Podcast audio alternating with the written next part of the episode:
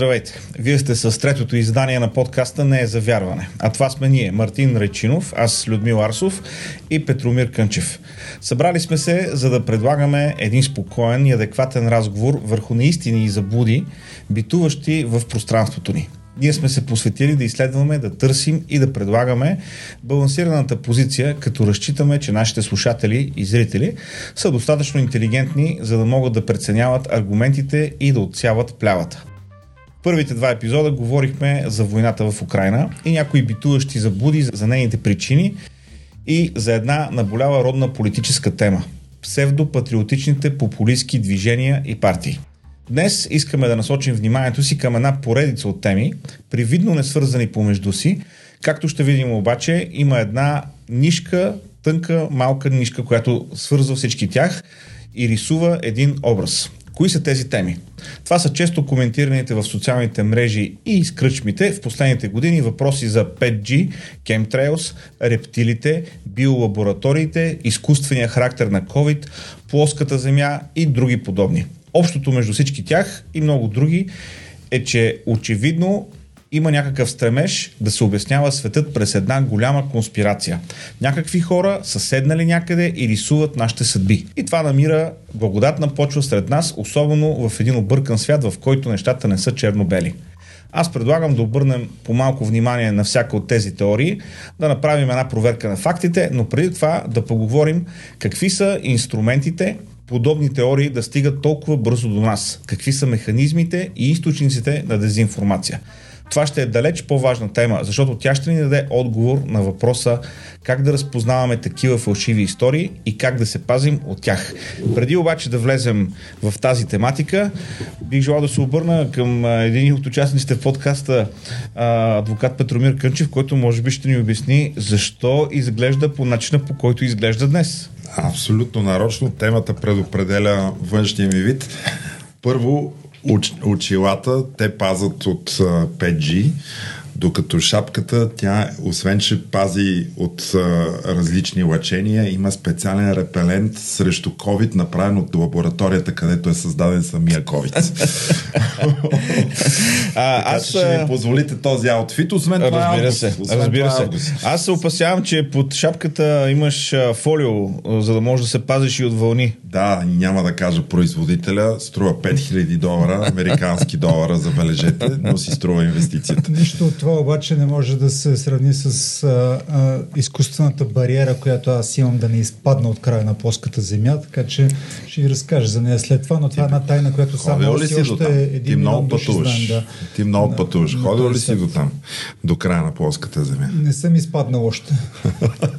Добре, има се страховки за това.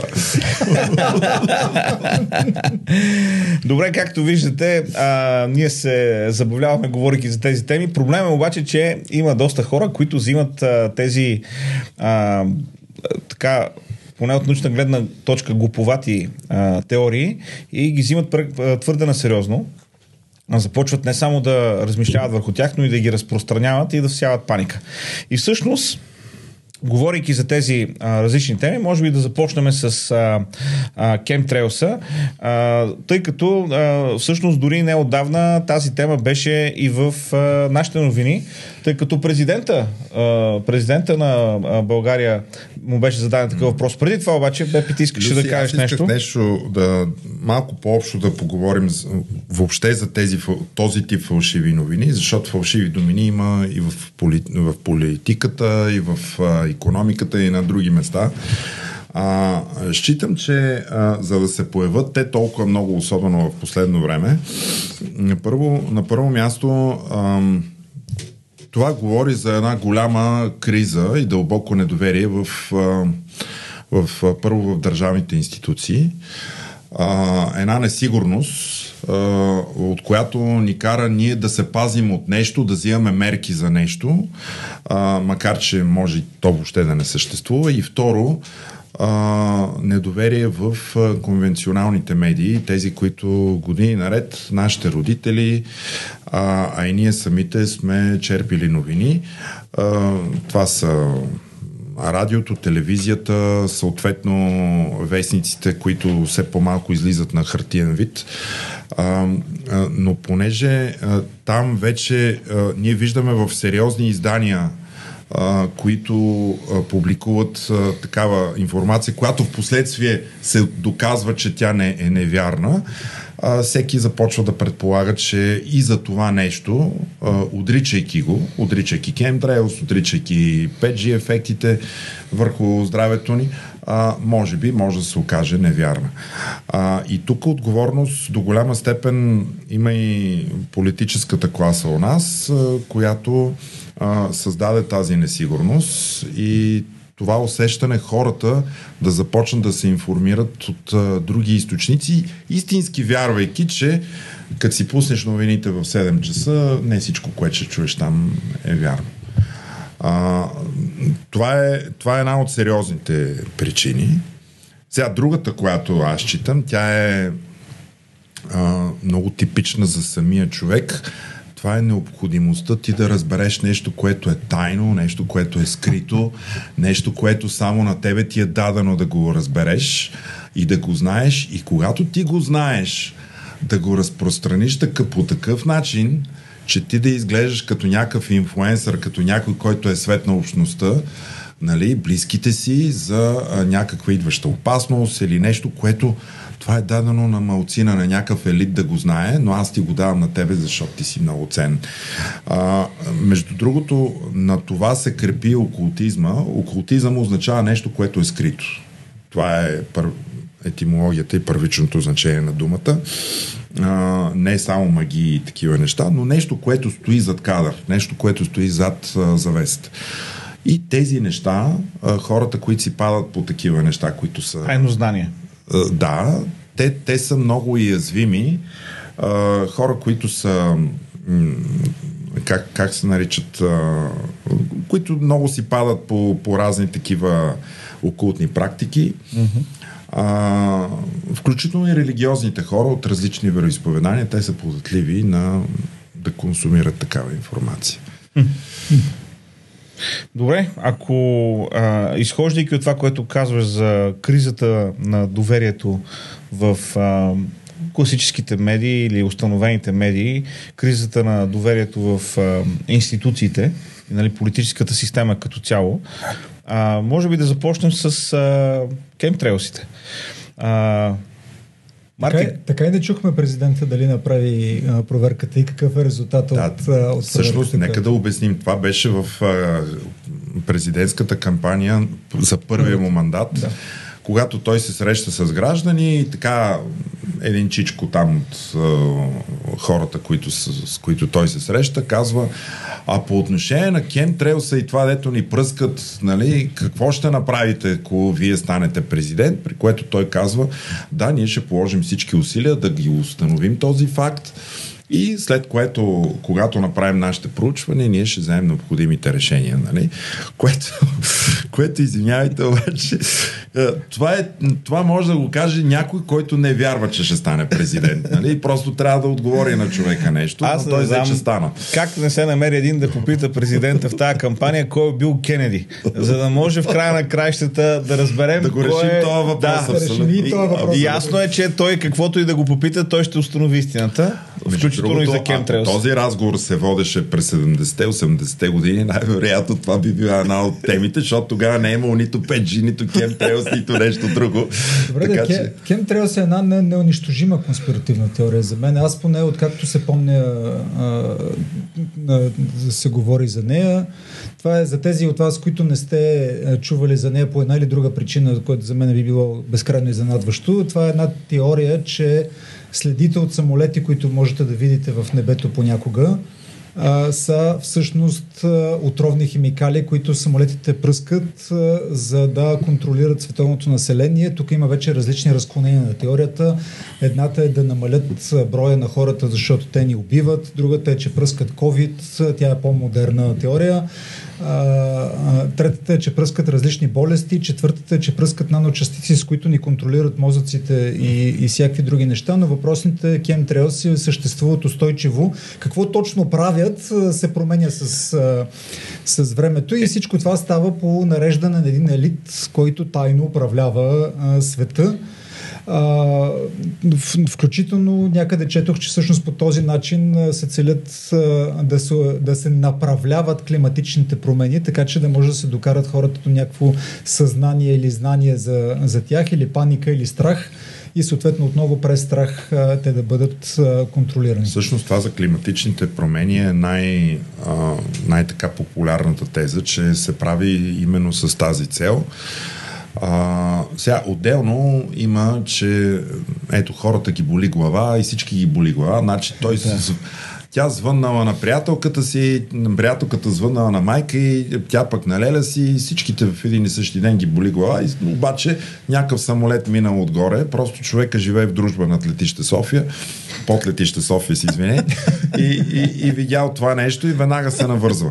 А, но това са климатичните промени, нали, че в цел да се а, предотврати, примерно, голяма жега или пък а, наводнения или пък да се предизвика дъжд някъде, оттам, оттам е тръгнал. В последствие, в последствие идва до... Ако, ако слушат в момента, ако може да предизвикат малко хлад ако... в настоящия месец, нали, просто да, ние да така е. кажем, е. нали. Аз наскоро, а, между другото, а, пак, пак да кажа, а, хора от различни вероисповедания истински вярват и в това. Аз днеска се очудих на един пост на а, той е моята приятелска листа, той е пастор а, който е голям привърженик, забележи на Възраждане, пък там всичките те вярват в Chemtrails. Не всичките, но голяма част от тях вярват в Chemtrails. И там той излъчва в YouTube едно видео с а, бив шеф на ЦРУ, който а, така, те са му изрязали едно изказване от началото и края, почва по средата някъде и свършва по средата, а, извън всякакъв контекст, където той, видиш ли, той признава, а, че да, те, са, те ползват, правят такива пръскания с цел влияние на климатичните промени. Но, но там всичките, всичките тези така наречени доказателства, те са някакви извадени от контекст и не знаеш преди това човек какво казва, след това какво казва. А и снимките, които те сочат, те всичките са едни и същи снимки, като на всички самолети, които ще видите а, около летище София. Те всъщност са правени опити за въздействие върху атмосферните явления. Особено аз съм чел покрай големи масови спортни събития, олимпиади и световни първенства. Mm-hmm да се разпръскват сребърни йоди и различни смеси. Сребърен юдит, мисля, юдит, че се казва. Да, да. юдит в, извинявам се, в атмосферата. Но в крайна сметка това се оказва толкова ужасно скъпо и неефективно, че те опити са изоставени. А, колко повече нали, това да се случва масово. Хората вадят какви ли не заключения на базата на просто наблюдение, как в ясно безоблачно небе изведнъж се появява следа, как една следа се появява, пък после изчезва, пък после mm-hmm. пак се появява. А, и с това си търсят а, какви ли не причини. Всъщност те наши откъде идват? Че всъщност едни самолети пускат една дълга линия така пушек, пък други не пускат. Това, което аз съм чел от германската метеорологична служба, те казват, че когато самолета е на, на голяма височина и там има много ниска температура, тези газове, поради ниската температура, се получава едно такова като замръзване и тън, едни частици, които се задържат там в тази част на атмосферата и тогава се появява този, тази бяла следа. Друг път, когато там температурата не е толкова голяма, но гъста просто се разпръсква, не се появяват тези линии. Нали, просто въпрос на сезон, на място, на, на, на прогноза, на условия. Те наричат че... заледени облаци. Всъщност, заледени облаци, те, да. те са на, за, на, на момента заледени облаци, които могат да се разпръснат бързо от вятъра заради, заради атмосферата. Ако няма вятър, може и да не се разпръснат. Затова някои са по-плоски, други са по-равни, трети са по... Значи аз от това, което вие обяснявате, разбрах, че всъщност има частици. Немската метеорологична служба я признава. Замръзват там едни частици. Да, има признание. а, сега за хората, които може би рядко чуват в живота си тази дума частици, Нали, те веднага правят връзка с някакви други частици, но а, за мен е интересен точно този стремеж за обяснение на нещата с конспирация. Mm-hmm. Нещо е тайно, нещо е скрито, а, нещо някъде а, се случва и сега сигурно в другите страни, при другите народи, сигурно има и други фактори, някакви такива обяснения, но, но при нас, примерно, при нас България предвид, ние винаги сме имали така една тенденция, една склонност, или не винаги, но да кажем много дълго време, да обвиняваме някой друг, нали, великите сили. Великите сили са прецакали България, някой е направил нещо и ние сме били унеправданите. Заобикалят се, как да кажа, обективни факти, обективни обяснения, разумни обяснения, в търсене на някакъв вид възможност да бъдем жертва. И за мен това е един такъв много интересен феномен. Това е да лежи в много в основата на, на повечето неща, за които, за които ще говорим. Нещо, за което дори, дори не изследвахме, защото има още по-древен, може би, происход, са така наречените генератори. Сигурно сте чували всички за... Включиха генераторите. А, и те са свързани по някакъв начин с Chemtrails. Когато пуснат Chemtrails, се включват генераторите и почва да ни боли главата. И нещата са Сега, много навързани. Аз обаче имам едно чудене към господата конспиратори. А, ако приемем, че това го правят с цел да намалят популацията, тъй като земята, видиш ли, тя се прекалено много се е пренаселила. Първо, те политици, ако това е някакъв таен кръг от хора, ако това са някакви политици, такива стоящи зад кадър хора, те нали крадат. Те трябва да вземат някакъв ресурс, който някъде е произведен. Ако той е произведен, нали, ако не е произведен, няма откъде да, да, да крадат. Ако крадат пари, те крадат от данъците, които тези хора плащат. Поне българските политици от това крадат. А, а като ги няма хората, всъщност ти тогава и ти обезлюдее държавата, което е демографията, затова тя се измерва всяка година с преброяване и с а, текущи измервания, нали? защото от това зависи кой плаща данъци, какви плаща данъци, каква е средната, каква е първата Пенсиите. класа, каква е третата пенсията, пенсиите колко са, какви разходи ще правиш. А ако ти тук пръскаш масово хората отгоре и отгоре деца, средна възраст, и себе си, с, с, старци и себе си дори, да, защото те и над жълтите павета пръскат по принцип, ако се приеме, че пръскат.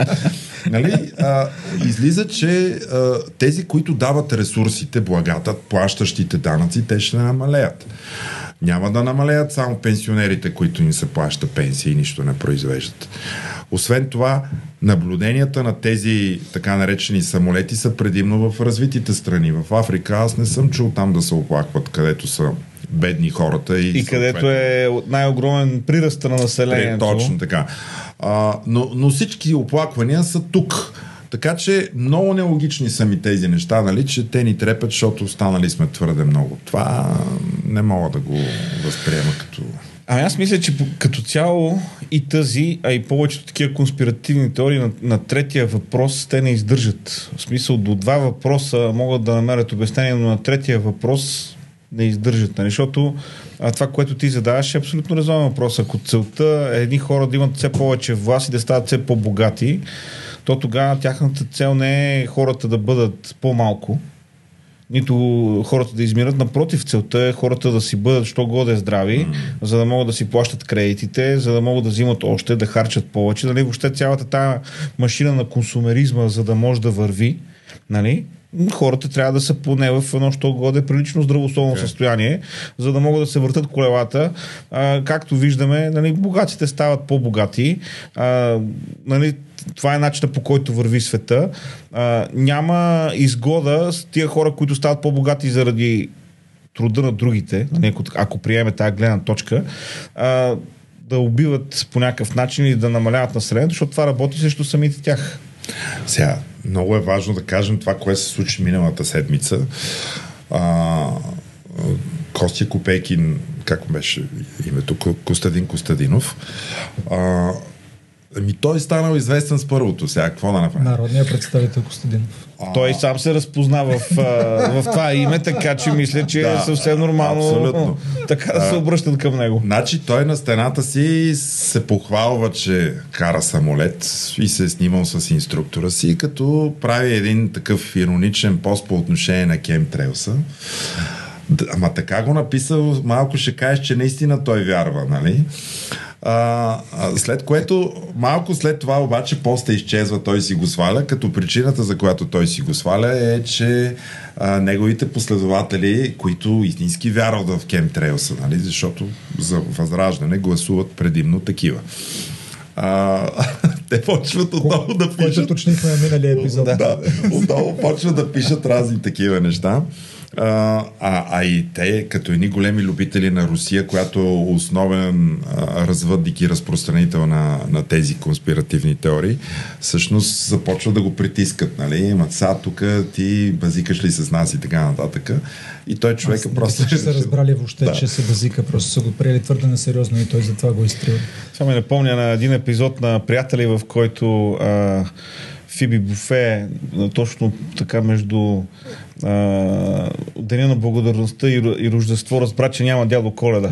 И беше много разочарована. Там, може би някои от последователите на, на господин Костадинов а, са били разочаровани, когато са разбрали, че няма дядо Коледа. В смисъл, кемтрейлсите не са това, което бяха. Освен логиката, може би е добре все пак да кажем и, и, и а, другата научна, а, научна част, че а, има различни видове все пак следи, които оставят Мгм. mm-hmm. самолетите, защото а, в зависимост дали се изкачват, дали се снижават, каква е траекторията им, къде точно минават, дали пикират, а, на каква височина вървят, но а, а, германското Министерство на екологията, доколкото знам, има един, една разположена, няколко разположени станции на, на големи върхове, които непрестанно измерват качеството на въздуха в, в Германия и наличието на отровни частици в тях. До сега нито една от тези станции не е идентифицирала никакво наличие на отровни частици, които са предизвикани от а, минаващи самолети, дори от горивото, което... а, Станцията на Орлов мост, която също минава всеки ден от там и тя не отчита нищо такова. Значи, а, между другото, аз докато Марти говореше си мисля за точно това, което ти казваш. Не знам ли сте забелязвали, дали, дали сте обръщали внимание, аз имам такъв спомен от моето детство. А, сутрин баща ми пали Москвича, а, 12-ца, и когато е студено, излиза много повече от аспуха, като дим, от бензина. Нали, тогава бензина беше 8-6 и поради някаква причина на мен ми миришеше много хубаво и аз ходех дишам и баща ми каза, бягай, бягай, това не е хубаво. Но мисълта ми беше, забелязваше се, че зимата при една температура, нали, има един вид а, дим, който излиза от или пушек или газове, които се освобождават. Лятото, когато е топло, почти нищо не се вижда. Нали, в смисъл, ти, някои от тия неща, те са толкова здрав разум, те са common sense, както се казва на чист български. В смисъл, човек ако се замисли, те се виждат, не е нужно си на 10 000 км а, над повърхността на Земята, за да мога да видиш, че има разлика в температурата. Тя оказва влияние върху начина по който изглеждат газовете на, един, и- на едно и също превозно средство. В пети клас се изучават физични и химични явления. Мисля, че има... Хора, мен ми е смешно, че въобще го обсъждам и то толкова много обсъждам. Дай за 5G-то, че там Да, също 5G-то е Ама по-сериозна тема. и 5G Да. разпространява, така че Да. това е изключително важно. Те да. Частиците. Ами, а, не знам как да, как да започнем тази тема с 5G-то. Значи само да ви кажа, същата, същата еуфория покрай 5G-то сме тези, които се, така обичаме технологиите. Помним, че също беше и с 3G и с, 5, и с 4G, когато идваше. Идва апокалипсис за гълъбите. А, всъщност... Те да, гълъби въобще... И птичките. Нещо останали от тези гълъби след 2G, след 3G, след 4G, 5G. Да, ако искате малко сериозно в началото, ще се възикаме да то, то наистина е смешно. нали? Но а, оказа се, че а, когато са тествали клетките, а, един там блогър, много известен, а, забравих му името, той а, прави някаква връзка, като тестват а, 5G станциите, защото те са едни по-големи, доста, доста по-обемни от а, тези на, на 4G. 4G, да. И съответно те са много, трябва да са много повече на брой и да са сравнително с По-малко покритие имат. Да, а, около тях се почват да се случват някакви неща. Примерно, почват да намират умрели гълъби. А, и всъщност тогава се прави тази, тази връзка, че лъченията влияе върху птиците и всъщност ако на тях им въздейства по такъв начин, че да ги убива, най-малкото на нас това е нещо, което Не влияе е добре. вредно да, върху нашето здраве. То това от Нидерландия тръгва 2018 година mm-hmm. а, и практически после се оказа, че въобще не са правени а, експерим... не, включвания а, опити с, а, с 5G в, в региона. Инсталирани са, разбира се, мрежи, но, но то от инсталирането на мрежата до пускането на, на някаква информация през тях а, има огромна разлика. Може би не в съзнанието на хората, но е важно да го кажем. Нали? Една, една станция, мрежа, клетка сама по себе си не прави нищо, ако тя не, не излъчва радиовълни. Добре. И освен това, авторката се позовава, доколкото знам, на един известен изследовател на извънземни. Е, той е специалист в това. Който е да, важна фигура в, се превръща в международното движение 5G, основател на групата Stop 5G и така нататък. Оттам тръгва всичко. Джон Кюлс това е 2018 година, още преди ние да нямахме 4G тогава. Или те първо прохождахме в 4G. Това време, да. значи аз мисля, че това, което вие казвате като информация за хората, които са активни в това движение, обяснява доста неща. Сега, примерно, ако този човек а, си говори редовно с извънземни и те са му свели тази информация, че нали, че 5G-то, примерно, може би в тяхната галактика е някакво опасно, и той човека се опитва да предпази mm. всички хора на Земята. Да. Зато в България 5G мрежа има от миналата година. От тази година активно тя вече се, а, се използва. Предлага се, в, да, вече в, може да се. Аз съм по телефона на 5G. И, и моя телефон. Плюс това съм вакциниран, покритието ми е много по-добро. Е, да, да, точно, веднага се, веднага се оказва влияние. Но, но изграждането на 5G инфраструктура датира още от 2019 масово по, а, по целия свят, така че не, не е нещо ново. И основното нещо, което трябва да кажем отново пак, все пак нали, трябва да стъпим на нещо. 5G мрежата а, предлага по-бърза, по-качествена и по-мощна връзка за потребителя.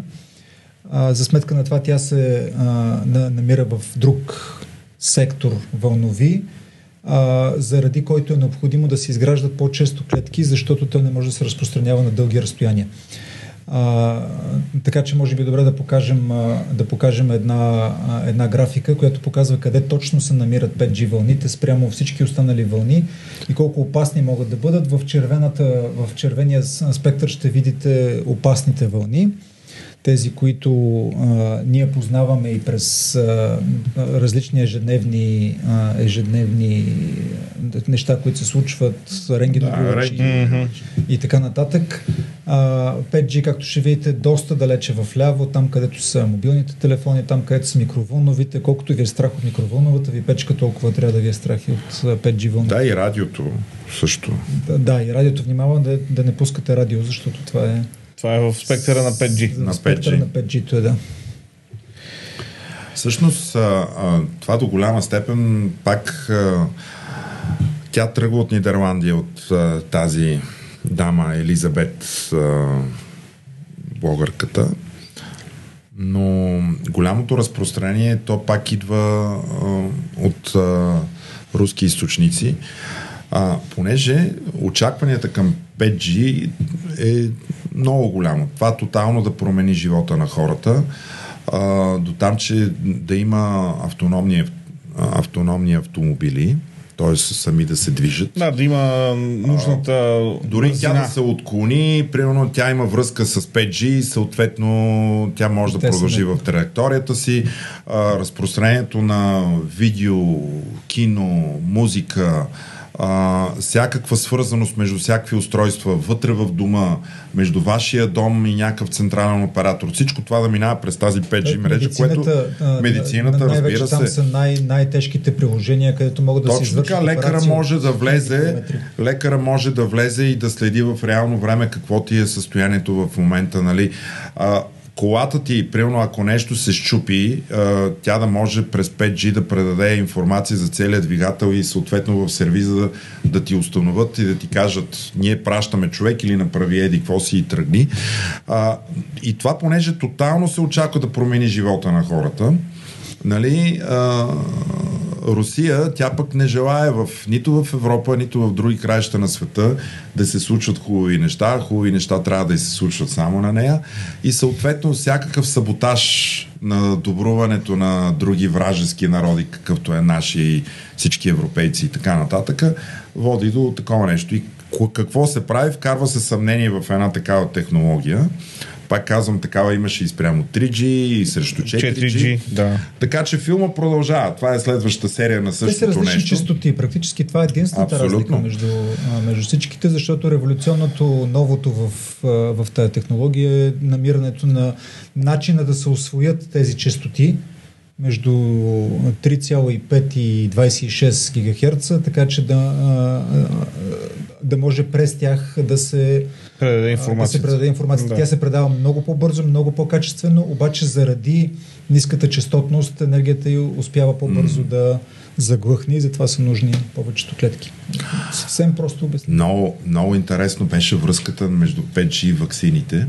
Когато излязаха първите COVID вакцини, се обясняваше, че в тях има грифен. Това е едно специално а, вещество от бъдещето. Да. Нали? Все едно пришалеца го е докарал тук, ако сте гледали филмите на пришалеца. И съответно вкарват ти го вътре и грифена, който е вътре в... Това то наистина има грифен в някои от тези вакцини. Те се свързват през 5G и съответно те контролират. Бил Гейтс някъде горе има връзка с абсолютно всички 7 милиарда. И те виждат. С Пешо от Левоново. Да, и той решава дали Пешо, Иван или Хуакики в а, Африка ще живее или няма да живее. Не само това, как ще гласува на изборите. Той може да. Не, директно да му каже да... Ето как е станал Брекзит. Видя Не, не, това, това, това нямаше, нямаше вакцини тогава. тогава нямаше вакцини. То, всъщност имаше две различни теории. Едната е, че 5G причинява COVID, а другата е, че 5G използва COVID. Да, и, да, по-скоро, че го използва. И вакцините. Не, не, имаше съвсем сериозна теория, че че 5G може да ти причини. Вижте, аз мисля, че а, е, много е трудно да, да говорим за това дали причинява, дали използва, дали разпространява, защото в края на краищата тези конспиративни теории, те се хранят една от друга и просто в един момент една набира скорост, в друг момент друга набира скорост. А те се преплитат. А, преплитат се, някой път се противоречат, но това не е никакъв проблем тогава, когато... Винаги се противоречат. Да, когато е конспиративна теория. Преминават една в друга, да, да. за да може да се да, да, да, да има приемственост. Просто едната като омръзна на хората. Да, и се ползват от едни и същи хора. От едни и същи хора, точно. Проповедниците на тези теории са едни и същи хора, консуматорите са едни и същи хора. Uh, как па нямаше един да каже, ей, аз в COVID uh, вярвам, че го има, обаче не вярвам, че 5G така прави или пък, uh, че има chemtrails. Всичко, Всичко е пакет. е в пакет, да. да. Uh, твърди се в една, в една стоп 5G група, uh, четох, попаднах на статия, която каза, че облъчването с радиовълни, значи пак казвам радиовълни, които са и 5G, предизвиква суха кашлица, умора, мускулни болки, загуба на обоняние, и извода от всичко това е, че това са симптомите на COVID. Всъщност COVID няма. Има нещо, което радиовълните ти предизвикват в тебе, но как радиовълните, контакта с бежични технологии, с телефона ми може да затопли, той, телефона ми може да се затопли при определени условия. При 5G грее повече. А, при 5G може би грее повече. И яйца пържиме в Самия телефон при обичайна употреба за влияние върху здравето и дума не може да стане. Сега, понеже само да кажа, а, то не е много в... А, свързано е с темата на 5G. А, защото стана въпрос за микровълновите печки. Това е, а, как да кажа, както, както има теми, които са такива входящи врати към такива конспиративни теории, въздействието на микровълновите печки е една от е подобна такава врата за вълните. Специално съм си правил труда да гледам сериозни учени, които обясняват за действието на микровълновите печки. Единственият проблем с микровълновите печки е, че ако си затопляш повечето храни там, те просто ще имат кофти вкус. Защото не са направени за готвене на микровълнова печка.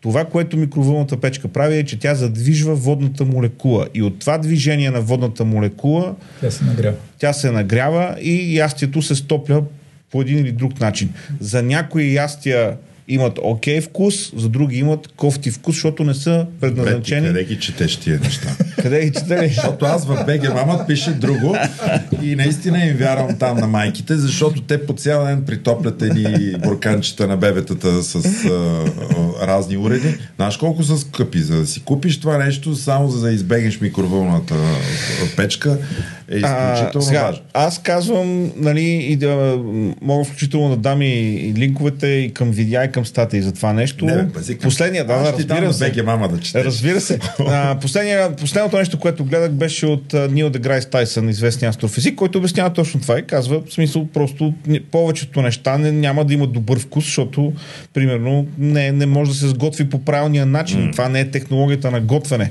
Но за затопляне на нещо, което нали, си оставил във фризер, искаш да го размразиш или а, пицата от вчера да я затоплиш, това е перфектният начин и, и няма нищо, няма никаква здравословна пречка в използването на а, микровълновите фурни. А, но нали, човек така тръгва първо от микровълната фурна и накрая стига до 5G-то. Аз да ви върна две години назад вихара на, на, на COVID, когато започна пролета април месец. Няколко месеца след това се появява един видеоклип, който беше изгледан от един милион души преди да го свалят, нали, както а, се обичат да казват, а, в който един едноминутен запис показва мъж в предпазно облекло, застанал непосредствено до една телекомуникационна кула и се представя за инженер. И разказва, че последните седмици се занимава с инсталиране на 5G оборудване на много места в Великобритания. Нали? Той е специалист, който се е занимавал с това и после прави сензационно разкритие. Обръща камерата към ръката си, в нея държи една платка. И на платката има гравиран надпис, на който пише COV-19. Ков 19. КОВ 19 и той казва, ето го доказателството всъщност какво се случва.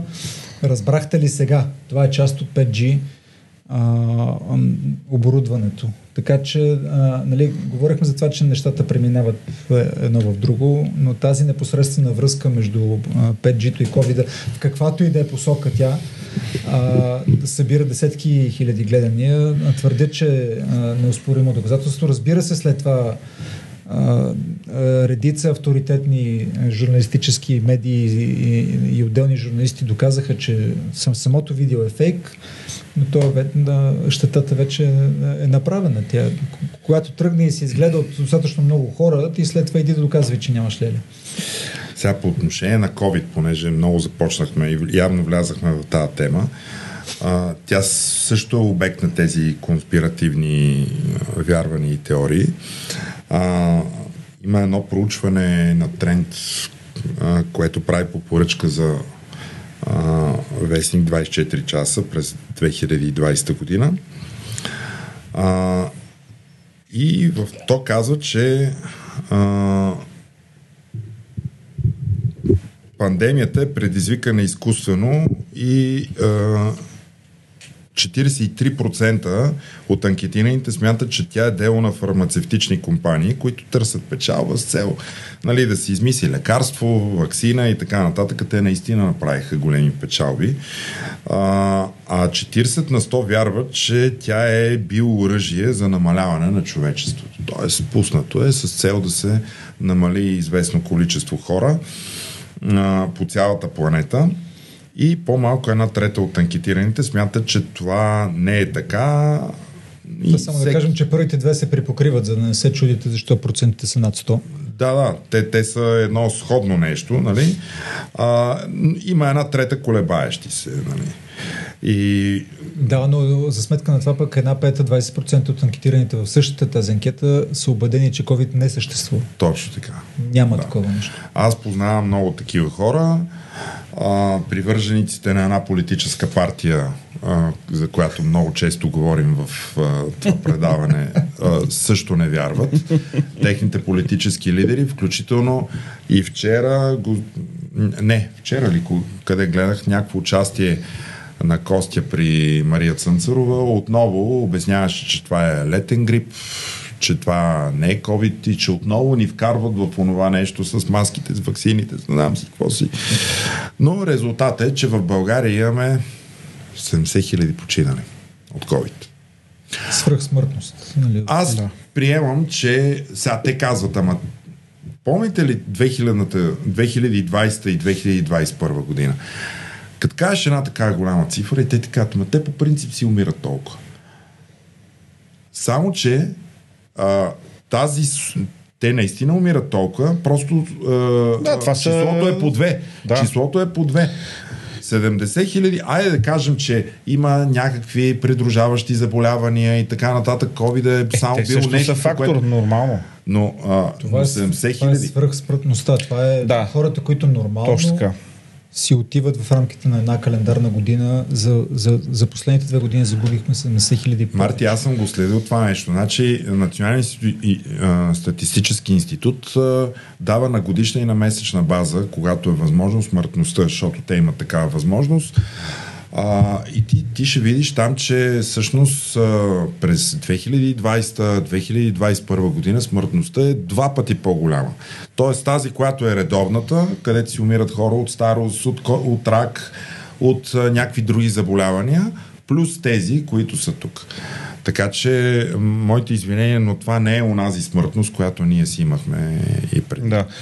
Аз мисля, че то отдавна вече това е ясно.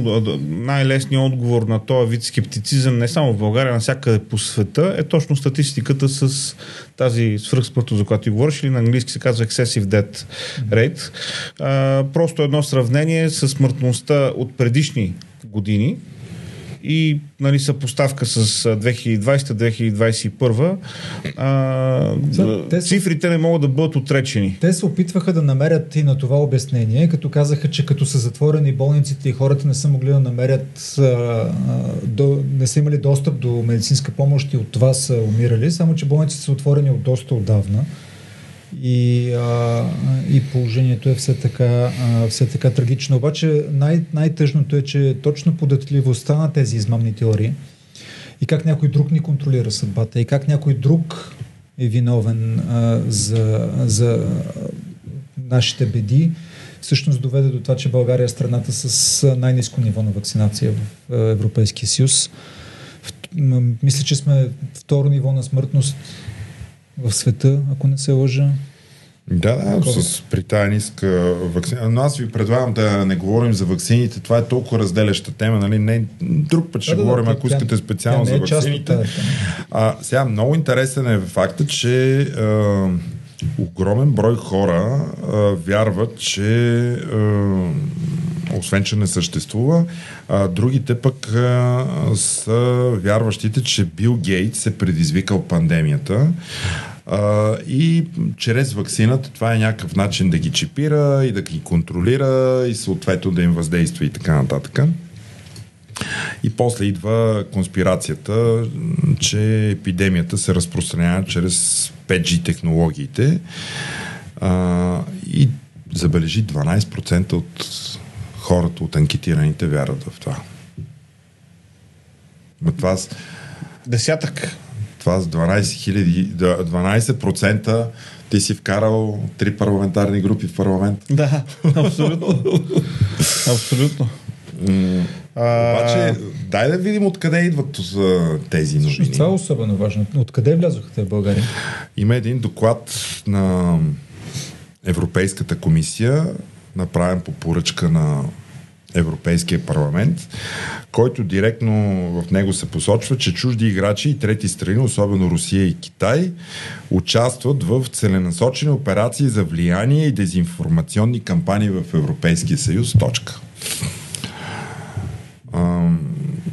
Тези, тези двама играчи, за Китай не знам, но Русия като цяло те според мен са лидер на пазара на фалшивите новини. На, на фалшиви новини и дезинформация. А, за, за всички, които ни гледат, препоръчвам един а, документален филм, казва се The Public Weapon, което ще се преведе Обществено, обществено оръжие. оръжие, Да. а, а, което дава просто по много хубав начин а, а, как а, всъщност се води хибридната война. Хибридната война в първия ни епизод ние обяснихме, че тя не се води на бойното поле, не се стреля, но тя е война с информацията и всъщност а, там Русия и Китай вкарват огромно количество а, дезинформация. Китай, предполагам, особено чрез а, техните социални мрежи, които те сега За вътрешна употреба, които са правят. И особено... TikTok, ако щеш, то е китайско. А. WeChat, да. Да, но все пак тия приложения там те се използват много по-интензивно. А, някои от, а, или всъщност по-голяма част от останалите приложения там нямат достъп до тях, освен през Firewall и, и, и пак е проблематично тогава.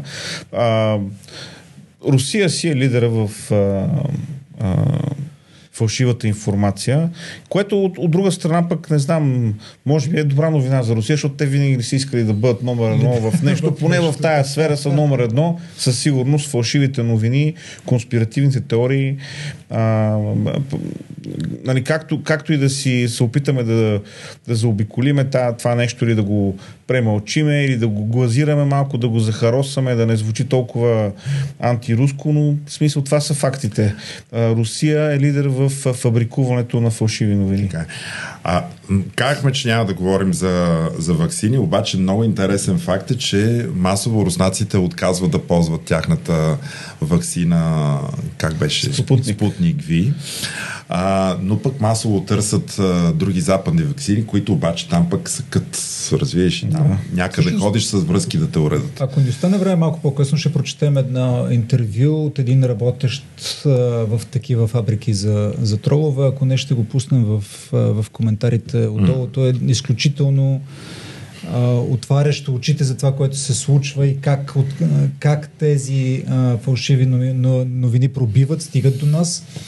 В същия доклад на, на Европейската комисия, който ти спомена, те казват, че това е една невиждана информационна война, която, която се води, съпътстваща а, коронавирусната пандемия. Хората седят вкъщи, седят си пред компютрите, нямат достатъчно информация за, за COVID, какво представлява. И това е идеалната среда просто в този момент да се натиснат, да се натиснат определени копчета, определени бутони. И оттам а, пристигат всякакви конспиративни теории, подвеждаща информация за здравните съвети, издавани от властите, ръст на езика на омразата, на хакерските, на фишинг атаките, измамите с всякакви чудотворни средства срещу COVID, между другото, също се включват тук. Да. Ако сте чували какви ли не лечения, които чудодейно излекуват COVID или ще ти Да. го спестят въобще да не се... Ако си намаеш краката с маргарин, примерно, пе- петите, ако си намаеш с маргарин, Да, само И че трябва да е маргарин от 50 лева, нали, защото е такъв специален. Да. И всичко това създава объркване у хората, пише в, в доклада на евроинституциите. Руши авторитета на официалните институции, насърчава пренебрегването на здравните съвети и рисковото поведение, което ние го наблюдаваме и до ден днешен.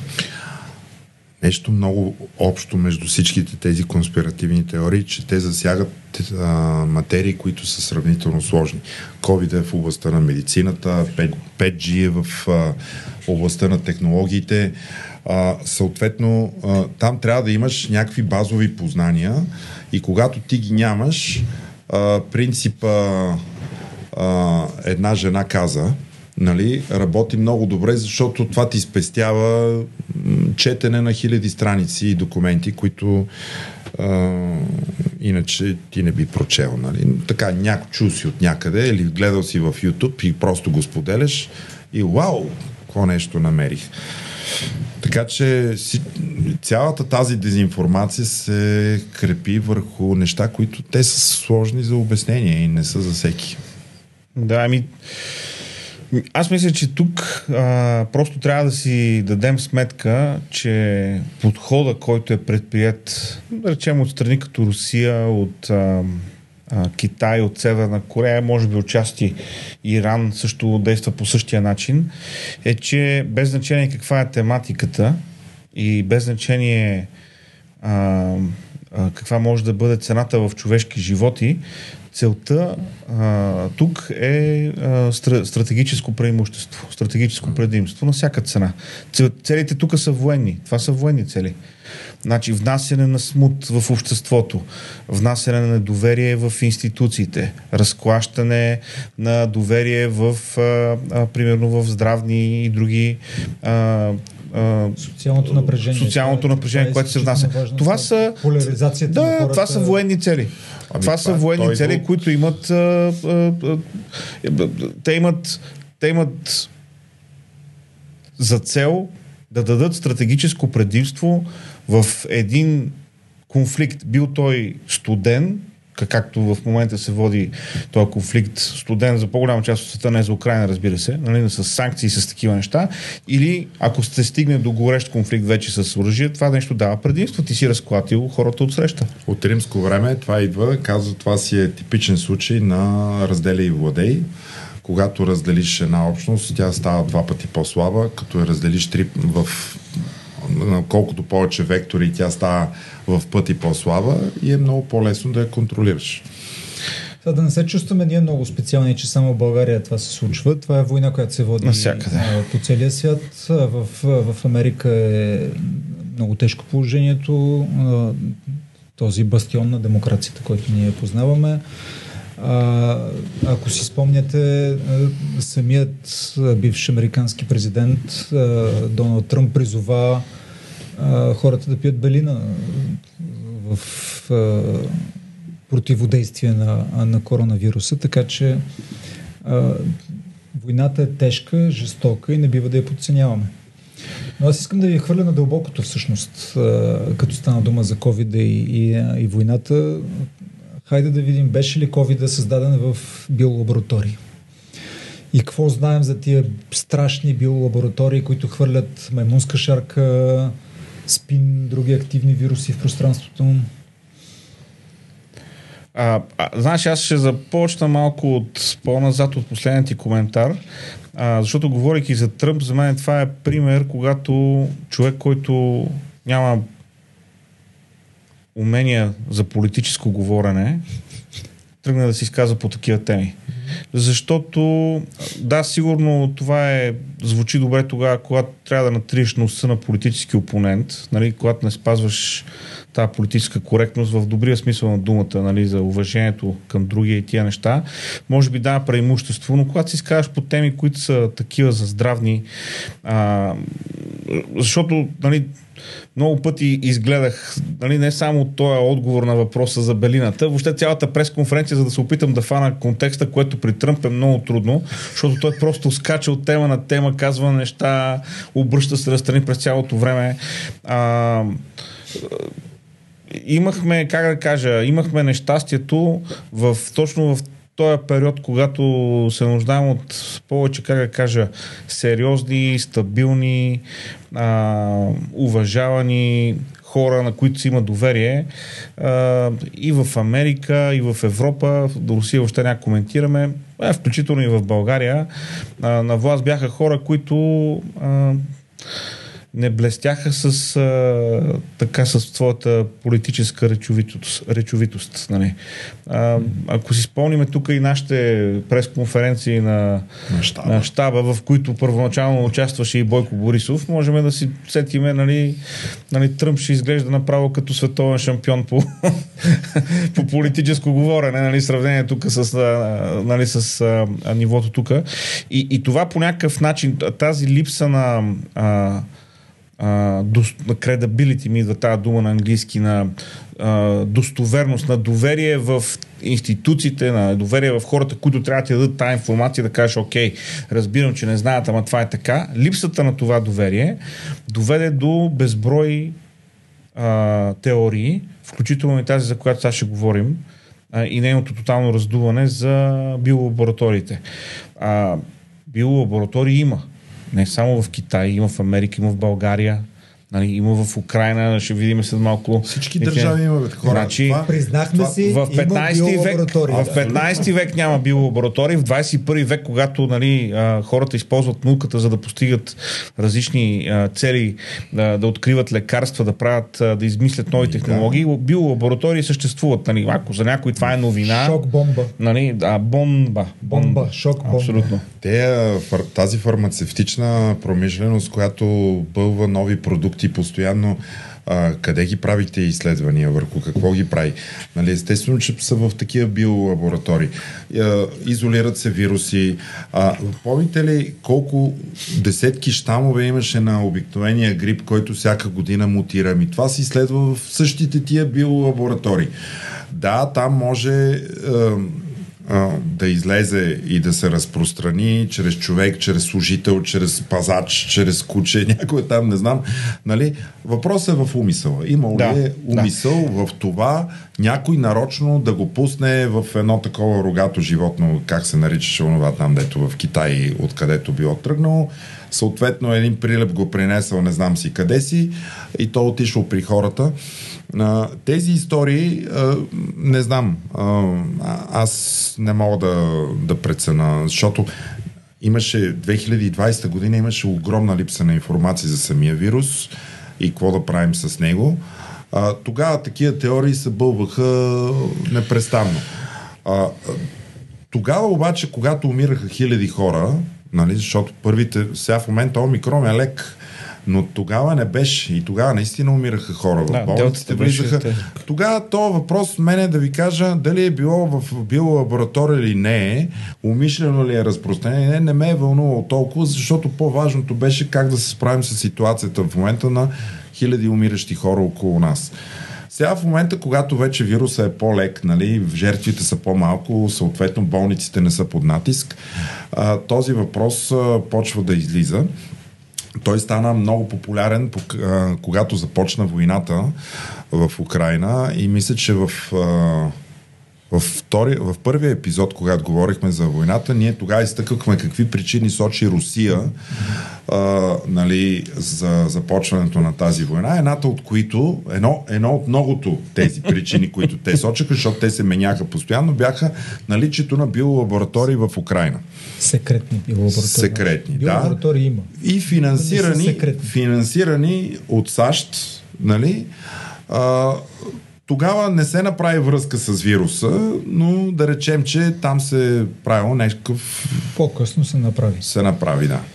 А, сега, биолаборатории има, нали, но преди това да е шок и бомба, нали, те не са секретни. И такива има, в тях се извършва научна дейност, медицинска дейност, а, те спасяват животи. И това трябва много ясно да, а, а, да го кажем, че дейност, научната дейност, която се развива в тези, в тези лаборатории, води до създаването на лекарства, които спасяват човешки животи с хиляди, с милиони, може би а, и те не са секретни. Такава секретна лаборатория трябваше да има в завода Азовстал, който беше а, фокусна точка на, на, на войната дълго време. Руснаците вече го притежават от доста време. Не съм чул там да изведат а, американски генерали и, и Е, те в момента строят лаборатория вътре, за да могат после да да снимат може и, да- да, да я снимат. и да кажат, Е, че са цял месец открили. вече до сега да го бяха изкарали много пъти това нещо. да я покажат, но, но всъщност тази пропаганда идва от официално държавно ниво на, а, на, в, в, в Русия. Тук вече дори не става въпрос за руски тролове, които разпространяват някаква информация. Мария Захарова беше казала в, в, в, в на, говорителя на, на Външно министерство. на, на Русия беше казала в интервю, че имаме неоспорими доказателства за наличието на секретни биолаборатории, за унищожаването, масовото унищожаване на, на документи от а, тези а, биолаборатории. Тези доказателства така и не, не видяха бял свят. Но изказани в пространството, те вече летят и стават основа за какви ли не, какви ли не новини. Значи, вижте, аз мисля, че а, в момента, както и да се опитаме да отговорим на този въпрос, винаги, а, винаги има неяснота и тази неяснота не е от нас, защото не сме прочели достатъчно, защото в самата научна общност няма такъв консенсус какъвто, за съжаление, се опитваха да ни представят в медиите през последните две години. Тук се връщаме отново към този проблем, за който говорихме в началото. Тогава, когато а, класическите медии са изгубили доверието на хората, тогава, когато хората, които са на власт, са изгубили доверието на хората, няма значение какво казваш, няма да ти повярват.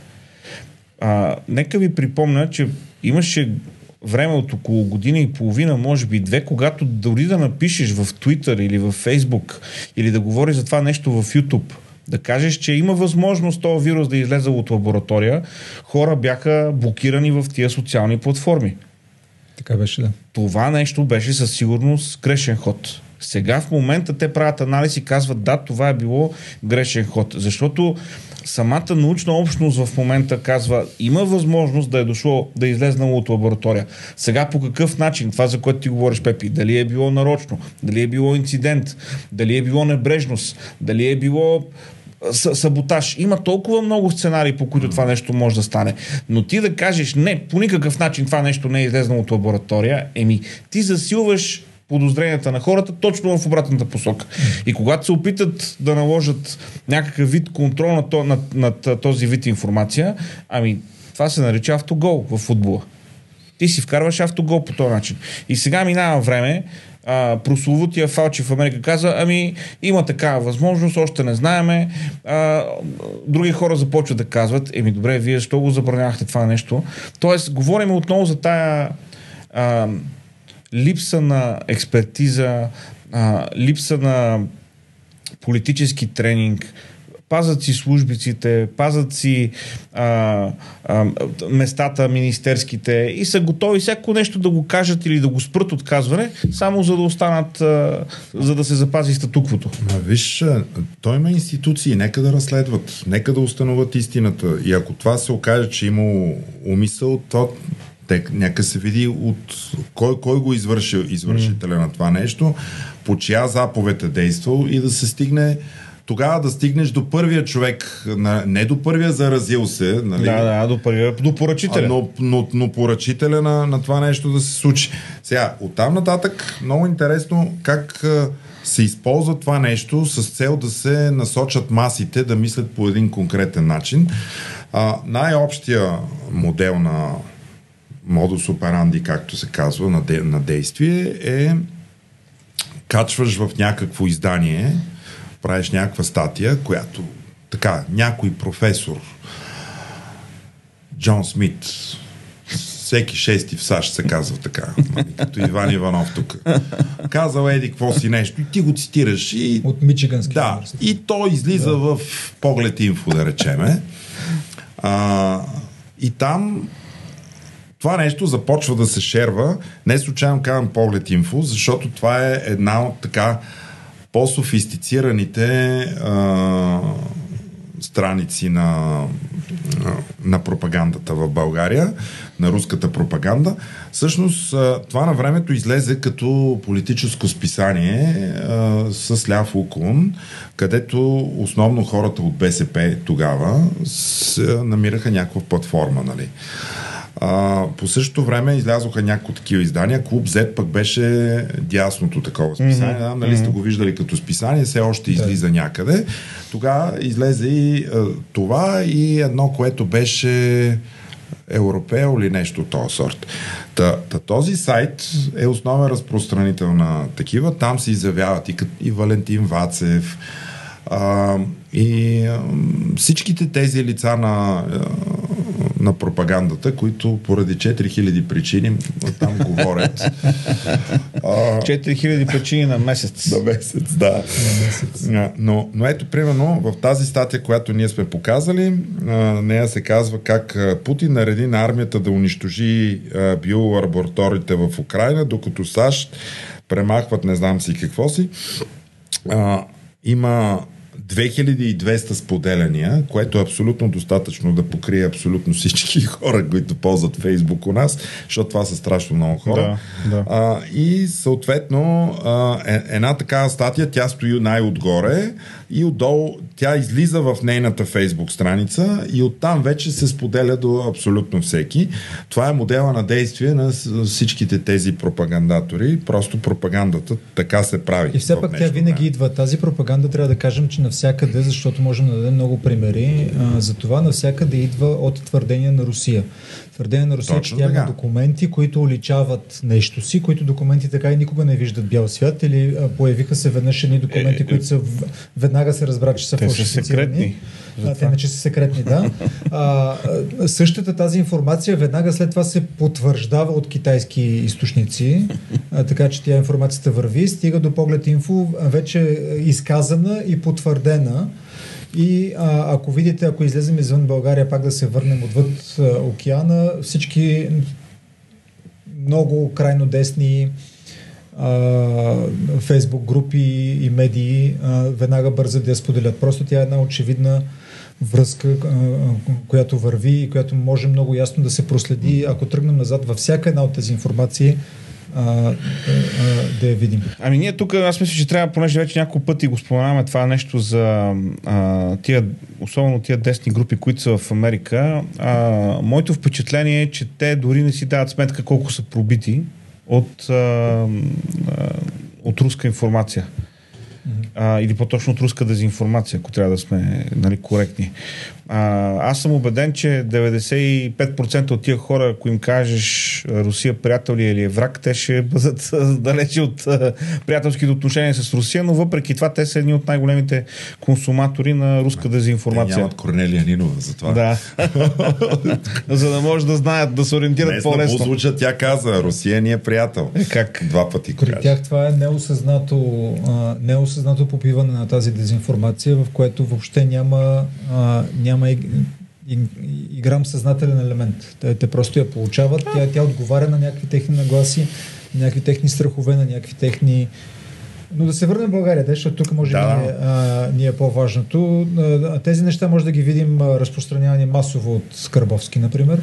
Карбовски е човек с огромна маса последователи. Карбовски, който беше предложен за член на СЕМ от а, партията Има такъв народ. Да. да един от разпространителите на Едро на дезинформация в България беше предложен да бъде член на СЕМ. Не, че сегашният председател на СЕМ не, не е разпространявал дезинформация също активно, но и, и това, както се казва. това е, да, да речем, че по, по, по-перфилно го е правил. да покажем и на Карбовски един, а, а, да, един а, пост. Това е неговия сайт Втори фронт, да. който действа по същия начин. Във Втори фронт се качва нещо. Съответно профил на Карбовски, който е много посещаван, той го шерва в Фейсбук споделя го и оттам нататък тръгва като лавина. Тръгва лав, като лавина. Ето 2000 споделяния. Това е доста добър резултат за то, то е смешно. Аз ще го прочета. Под предлог за борба с COVID Украина е изпратила на Съединените щати хиляди серумни проби от пациенти, принадлежащи предимно към славянската етническа група, съобщава ТАС. Значи тук в това изречение можем да, но, много да говорим за това колко, какъв нонсенс е това само по себе си, обаче ето, а, нали, върви с а, 2000 споделяния из групи, оттам нататък вече ка... Забележи славянската етническа група, това е православието. И точно в същия сайт излиза информация каква, че два делфина са изкарали една икона на, икона. на кой беше там. А, при Сочи. При Сочи, не, не къде да е, а точно при Сочи. Така Сега, че... Тая информация, между другото, когато излезна споделена от Карбовски, най-доброто така, пресподеляне на тази информация беше следното. Нали, текста на Карбовски, два делфина извадили иконата и я предали на човеците. Това се случило до Сочи. И отгоре един човек шернал информацията и отгоре написал коментар. Два делфина извадили от Черно море 4000 лева и ги занесли на Карбовски. Ама то е интересно, че въпросните два делфина изкараха тая икона и преди две години, и преди 4 години, така че най-вероятно те редовно изкарват по 4000. Абсолютно. Да, да, Сега да. да кажем за тия 4000, защото то, това беше преди няколко седмици. А, говорителя на премиера а, в оставка Кирил Петков, Лена Борислава, в едно нейно интервю пред Дарик, беше казала, че а, по информация на службите има данни за участници в а, така с различни медийни изяви, участвайки по медиите, получават възнаграждение до 4000 лева на месец, определени лица. Според мен Карбовски най-заслужава от всичките, защото количествено той има най-голям да го принос. Не той да има най-голям принос, Това е според мен на друга тарифа. т.е. да, над 4000. да. Добре. Вижте, а, това са. А, ние, ние подхождаме а, с хумор в тази ситуация, а, но истината е, че това е отговора на въпроса защо в а, различните студия виждаме едни и същи хора, които да говорят Да. по едни и същи теми. Едно и също. Едни и същи хора, едни и същи теми, едни и същи опорни точки. Ами, има отговор. А, и то е даден. Това са хора, които на тях им се плаща те да представят тези гледни точки и това не са гледните точки, които а, са в полза на българския национален интерес със сигурност. А, те защитават а, а, друга гледна точка. Между другото, в едно участие в нашия подкаст на правосъдие всеки на Осман Октай, той точно това изтъкна, като вика, вие замислили ли сте се защо едни и същи хора, вика, от, от началото още на, на прехода, от 90-те години насам, бяха млади, те устаряха, но все те са на екран. Устаряха по телевизията. вика, при Цветанка Ризова, при не знам си кой, едни и същи хора ги въртат. Просто хората трябва да бъдат захранвани с определени новини и има хора, които са склонни и са готови на драго сърце да го Да направят. го направят. Абсолютно. Без значение колко вреда нанасят на българското общество, на здравето на хората, тогава, когато става въпрос за здравни теми, въобще нали, всичко това, което, за което говорим до момента. Това особено минава през страха. Когато има страх от нещо, когато има някакво, някакъв обществен елемент на, на, на паника, на неяснота, на неизвестност, тогава ставаме особено податливи към Телевизията е основен, основен лоз за създаване на страх. И, и телевизията има много, много, много вина, за съжаление, а, у нас. Но като каза, че ние се смеем, смеем се, но сега да видим дали ще се посмеем, а, като, а, като ви прочета едно изследване наскоро, което аз, честно казано, бях изключително шокиран. А, знаете ли, че в България има 8% от хора, сред някакви анкетирани, не знам точно как, е проведена анкетата, които вярват, че Земята е плоска. А, бях изключително шокиран до момента, в който не прочетох, че това наистина е сериозно твърдение на сериозни хора, които си вадят за тях сериозни доказателства, споделят си в Телеграм и, и други тайни, тайни платформи информация. Споделят си една снимка, която доказва, че, а, а, че Земята е плоска и са намерили окончателно доказателство. И всъщност аз открих една група Плоска земя, която има 250 хиляди члена в а, Фейсбук. И всички се самонадъхват там. Сега, аз това, което мога да ви кажа е хора, които понеже хода като, като хода на църква и там има някакви хора. Религиозните хора обичат да вярват в такива неща. Сочи се, че някога преди средновековието хората са вярвали в това, че това е нещо модерно и така нататък. Пък едва ли не религиозните хора отричат модерността, но, но много от тези религиозни хора, трябва да ви кажа, че далеч не са някакви крайни фанатизирани хора, някакви хора с нормални професии, с висше образование, хора на четене и те, те продължават да го вярват. Добре, аз си мислех, че още през античността е направено откритието, че Земята има сферична форма, а, форма на кълбо. През а, третото столетие след Христос а, гръцкият математик и астроном Ератостен успява доста прецизно да изчисли обиколката на Земята И въпреки това, а, това продължава това устойчиво вярване до... Аз си направих труда да, да потърся нали, откъде всъщност се корени. Това устойчиво вярване продължава през тъмните векове, които са, не случайно са наречени тъмни. А, но чак до 19 век един британски автор Самуел Роуботъм твърди, че Земята е плоска, че Северния полюс се намира по средата на тази Земя, всъщност. си я представете си я разплута. А южния Се, къде е? Северния полюс е средата, той е центъра на, на Земята. А, Слънцето се намира на по-малко от 4000 мили от Лондон, каквото, както и си искате го разбирате, 4000 мили са колко 6000 км някъде от Лондон. И именно Слънцето се върти в орбита около плоската Земя, а не обратно и заради въртенето на Слънцето всъщност така се получава деня и нощта и той си го казва. И Слънцето и то е плоско. Ама... И в САЩ идеите му се възприемат от апостолическата християнска църква, така че, както казваш, това много така благодатна почва на, намира сред вярващите, които четат. А, нека да не казваме сред вярващите, по-скоро да казваме сред религиозните сред хора. Религиозните хора. Да, защото... Да, обаче наши Значи, а, аз съм слушал проповед на проповедник, който така обяснява. А, наш кой ми прави впечатление? Винаги обясняват през, през еврейски и през гръцки. Особено през еврейски. Нали? И тази дума, тя означава еди какво си, нали? но тя е използвана на още 100 места, където е значила и това, и това, и това. И тук приемаме, че означава точно това.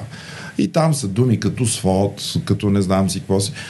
И а, почват да интерпретират, това се нарича граматическо тълкуване, възможността там да допуснеш грешка, защото действително и в, българ, и в българския, и във всеки друг език една дума може да има повече от едно значение. Особено в литературния език, който е по-богат от разговорния, той може наистина да бъде ползвано взаимозаменяемо. И това масово се използва, за да се смени значението на целия текст. Нали? А, което прави лошо впечатление. Третираш слушателите си като бълъци, което мен не ме кефи въобще и аз лично, ако го хвана един такъв проповедник, няма го слушам повече. Ами, ето, между другото, тук засягаме една много интересна тема за това, че отношение на консумирането на онлайн съдържание, ние християните не трябва да бъдем всеядни. Трябва да поддържаме някаква хигиена на духовно хранене. Мислене, критическо мислене. А, защото благодарение на тия технологии, за които говориме, човек може да влезе и да гледа много неща, включително много неща на живо. Нали? И а, това изисква още повече сериозно отношение и така все пак някаква богословска основа, за да може човек да разпознае нещо, което не е правилно като, не само като като учение, но и като подход. Аз а, взимам повод от това, което ти казваш. Значи, всеки път, когато един проповедник вземе една дума и значението, което той е открил в оригиналния език, променя изцяло значението на стиха, ми съжалявам, Нали, ти си Божия дар за човечеството ли? 2000 години църква до сега никой не е, му е хрумнало тази гениална идея, която точно на тебе ти е дошла и Бог те е изпратил при нас ти да ни светнеш по въпроса за значението на тази дума и коренно различното значение на този стих е, айде сега. Това е болест, която повече ние боледуваме протестантите. Православните и католиците, те имат друг проблем с традицията, но там традицията е толкова сериозна, че просто никой не може да се изправи да каже, аз мисля, че тази дума означава нещо друго, защото те ще му изцитират 10 църковни отци, които казват какво означава тази дума.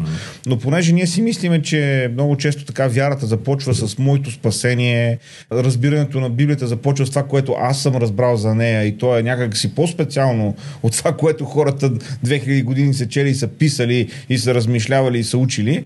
Оттам идва и, и, и това залитане не а, да си мислиме, че някой може да дойде и със значението на една дума да промени значението на стиха. Това, според мен, винаги трябва да бъде червена лампа тогава, когато слушаме. Не може една дума корено да промени значението на стиха, защото тази дума има контекст, т.е. стих има контекст, стиховете около него имат контекст на главата, на книгата, на завета, в който се намират. Нали, затова има предмет херменевтика в богословието, който е да се учиш как да тълкуваш текстовете по правилен начин, взимайки предвид какъв тип литература е имало земята свод, ми казваш. Ми, това е от псалмите или от пророчествата. Значи там езика е поетически. Да. Може ли да вземеш думи от поетически език и да, и да правиш богословие върху тях. Това е недопустимо, това е елементарна херменевтична грешка. Примерно има псалми, където се казва, че Бог седи на престола. Е, какво означава това, че Бог има задни части ли? Защото седи. Да, и как той е, как той е навсякъде, нали? Давам друг пример. А, Бог ще, ще а, унищожи нечестивите с а, огненото дихание от носа си. Бог а, дракон не ли е? Не го е направил. Дракон ли е Бог и от носа му излиза огън и изгаря нечестивите. Значи не можем да вземем поетичния език в Библията и да вземем поетичната литература и да правим буквални тълкования и да правим доктрини върху тях. Сега, говориме за богословската тема, но нека ви кажа, има съвсем друго, много по- лесно решение на въпроса с плоската земя. Сигурно сте виждали в YouTube, в Instagram, навсякъде качват такива видеа, в които една котка поставена на една маса котката и на масата има едно шишенце или нещо и котката какво прави? Бута го от масата. И някой го слага и котката го бута. Ето по това може да знаем, че Земята не е плоска. Ако Земята беше плоска, котките ще да са избутали всичко от Земята.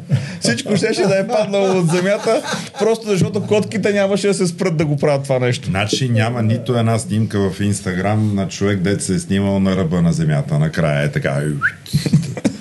Няма бе, аз обикалям, търся... Хора са се снимат къде ли не, щеше да има поне една снимка. Добре, и аз го питам, ти като сега вярваш в плоската земя, тия снимки от НАСА, всичко е манипулация. Значи, то, е, и пак се връщаме на това първото. Помните ли го? Липса на доверие в институциите, в, в медиите и така нататък. А, ами там Армстронг, дето такова, бе. Как бе, това е монтаж, бе, виж, че то е едно и също нещо се повтаря много пъти. Ми да, просто записа е къс. Какво да го направим сега? Той се бил повтарял постоянно и там знаменцето не мърдало така, трябва по друг начин. Да, и нямало вятър. И но, много големи разбирачи какво се случва. Се са ходили на Луната. Да, да. Аз като бях на Луната имаше вятър, а тук са снимали и нищо не се клати. Добре, да искате ли да направим едно такова нещо като обобщение? Аз видях на място какво представляват всъщност конспиративните теории. Много добре mm. разказано и казано. Защо са толкова разпространени? Какво, нали, как, да, как да ги отличим с някакви, да. с някакви основни характеристики? А, няколко въпроси и, и как а, а, като се сблъскаме с някаква такава теория, нали, какво да я правим всъщност? Какво представляват конспиративните теории? Това за убеждението, че някои събития или ситуации са манипулирани тайно и задкулисно от мощни сили с лоши намерения. Това е конспиративна теория. Там има едни 6 характеристики, да. които са много полезни а, за тяхното разпознаване. Първо, предполагаем таен заговор, нещо, което така казахме то е скрито и за нас, на нас ни е дадено да го знаем. Нали? А, съответно има група конспиратори, които а, специално го поддържат това нещо. С доказателства в кавички, които привидно подкрепят а, тази теория. А, аз спомням едно твое видео за едно, един твой епизод за НЛО, а, всичките снимки са с някакъв а, много расторови, такива много далече. Една, една няма, която да е на фокус. Моят телефон прави по-хубави снимки, тия хора как не да Още нещо също а, характеристика за това е, а, те създават невярна представа, че нищо не е случайно и не съществува съвпадения. А, нищо не е такова, каквото изглежда и всички събития са свързани. Нали, Тоест, това е елемент на фатализъм, се, това се съдържа в да, конспиративните теории. И всъщност ти там тогава трябва, това не е само това, което е тук, но то има и това, и това, и това, и така, това, това е което казваме ние от девен кладенци вода да донесеш. Да. Нали? А, те разделят света на добри и лоши, тези, които го разказват, винаги са в добрите. Лошите са някъде далече, ти нямаш достъп до тях, ма и ти нямаш и ти нямаш. Нали? Никой няма. И те използват хора и групи като изкупителни жертви. Там винаги има някоя жертва, така, която много страда от този факт и всички ние даваме съчувствие. А, Да, всъщност на въпроса защо са толкова разпространени, те изглеждат, те звучат като едно логично обяснение тогава, когато ти се чувстваш като жертва, тогава, когато ти искаш да си в а, пасивната страна, когато не искаш да поемаш отговорност за живота си, за решенията си, за начина по който а, за мислите си, за, за, за всичко, което се случва в, в, в, твоя живот, те изглеждат много разумно, смислено, за тях логично обяснение на събития и ситуации, дават им едно измамно усещане, че те разбират нещата. Да, за простота. Ето Да, колко е просто, да. колко е лесно, Всичко е ясно. обаче те не го виждат. Аз го виждам. А, ето сега защо личният ми живот не върви. Да. А те? Горе пръскат. Те и ме направили глава. Да. Не, не горе пръскат и жена ми я боли редовно глава. И съответно ние не сме щастливи. Абсолютно. И след това вече всяко доказателство, доказателство в кавички се нагажда към, а, към теорията. Каквото и да вземеш, то може да се нагоди по някакъв начин. Ако не можеш да го нагодиш, тогава е фейк. Тогава е измислено, тогава е някой, който се опитва да ти попречи да повярваш в, в, в, в истината. И хората разпространяват конспиративни теории по различни причини. Нали? Това е много важно да кажем. Не всички са четирихилядници. Да. А, Има някои, дето алтруисти. Наистина. Правят го безплатно. които го правят без Безплатно. пари. да, те може би са най-много и най-страшни, нали? защото а, просто имат нужда, необходимост от внимание и от това да, да, а, а, да, да споделят такава информация. Сега обаче аз мисля, че ако говорим за а, източниците на тия а, конспиративни теории, ако допреди появата така на социалните мрежи, въобще на цифровизацията в комуникациите, можем да кажем, че това са били ни такива бутикови нюзлетъри, разни такива бюлетини, а, може би някакви печатни издания, такива смехотворни, които са съществували. Брошурки. А, да, брошурки за раздаване, книжки, такива, в мал, такива обикновено по-малък формат, за да може в джоба да си я носиш. А, с нав- навлизането на а, цифровите комуникации, най-вече с социалните мрежи, а, този бум, който виждаме в наличието на такива, на разпространението на такава информация, на такива конспиративни теории, а, вече не може да според мен да го приписваме само на, на хора, които имат различен поглед към нещата или хора, които са по-любопитни. А, определено тук си има а, модел, има си а, такъв шаблон за изработване, за разпространение на тия новини. А, всъщност, а, в цялата човешка история, в момента сме в времето, в което най-лесно ти можеш да се представиш много лесно и достоверно под друга самоличност. Просто социалните мрежи ти позволяват това, слагаш, правиш друг профил, казваш, аз съм Джон Бенсън, професор от Харвард, и съответно всички почват да ти вярват. Нали? Там някакви статии, които излизат на кирилица, на някакъв друг език. Нали? Обаче там някой от Харвард казал нещо. На този принцип беше и една статия, която наскоро излезе, не помня в кое издание наистина, защото не я чета тази дама, Велислава Дърева се казва. Тя беше написала една такава статия нали, по отношение, нали, кой започна войната. Нали. Войната започна, в, а, се случи в Украина, но тя беше измислена в САЩ, нещо такова. Да, нали, да. Където цитира един такъв учен от някой друг университет. Впоследствие а, Юлиан Попов, а, така известен, той бил, между другото, и а, министр. Министър беше в правителството на Сакско-Бургоцки, ако не се Да. М, той мисли, че не живее в България, но той излезе с опровержение, че всъщност такова лице няма и такова интервю няма. Не съществува. А, да. А, така че абсолютно лесно е. А, това е същия принцип като този, като да сложи на делфините на, на Карбовски. Слагаш една статия във втори фронт или в поглед инфо, цитираш там някакво е лице, което не съществува, обаче той има сериозна титла и докато се разбере истината, ефектът е на лице. Вече е на лице. Ти между другото споменаваш за това, че мога да се представяш, че си от Харвард. И то тук ти един, един а, сценарист от а, шоуто на Слави се представяше, че е от Харвард.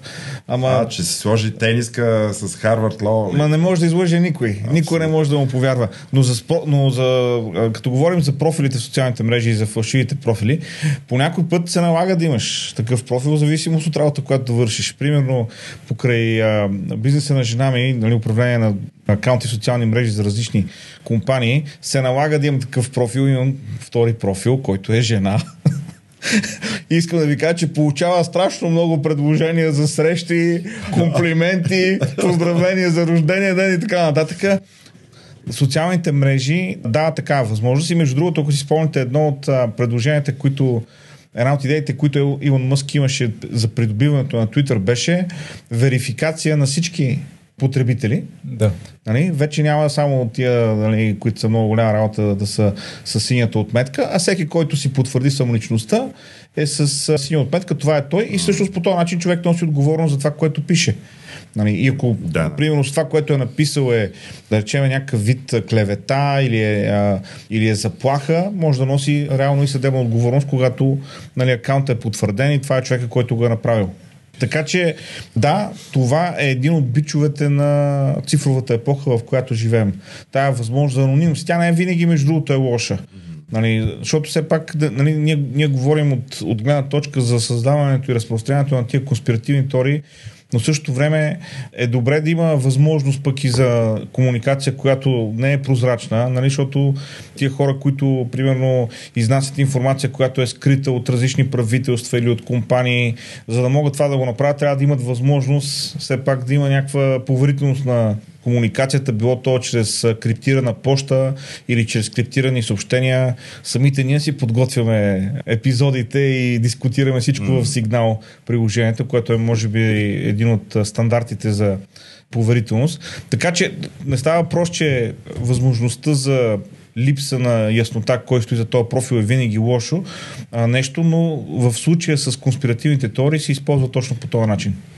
Аз ви споменах по-рано, искам на, да ви прочета само кратки откази от едно интервю на един Сергей К, не, не му е, е казана фамилията, който се е съгласил да даде интервю за а, опозиционното радио Свобода в Русия, в което разказва и дава, предоставя образци от заданията, които кремлските ботове получават ежедневни и отчетите, какви отчети са длъжни да попълват.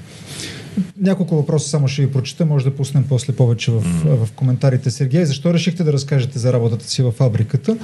Обърнах се към вас, защото опознах кухнята на държавната пропаганда отвътре. Разбрах защо ви запушват устата, защо хейтят. И навсякъде те лъжат. Сега просто ми се повдига от, от телевизия. Как е организирана фабриката? Има много отдели. Във всяко помещение седят по около 15 души едновременно. Един отдел се занимава с YouTube, друг с руската социална мрежа ВКонтакте, трети с Facebook. Всеки отдел си има ръководител, на който се спускат различни акаунти. За създаването на тези Facebook акаунти съществува огромен куп от сим карти, която се допълва непрекъснато.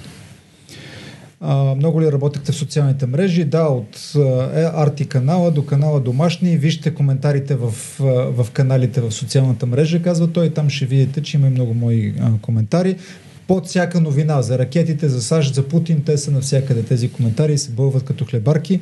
Колко души работят в фабриката, не знам точно. Не по-малко от 150 души са дневна смяна в едната сграда.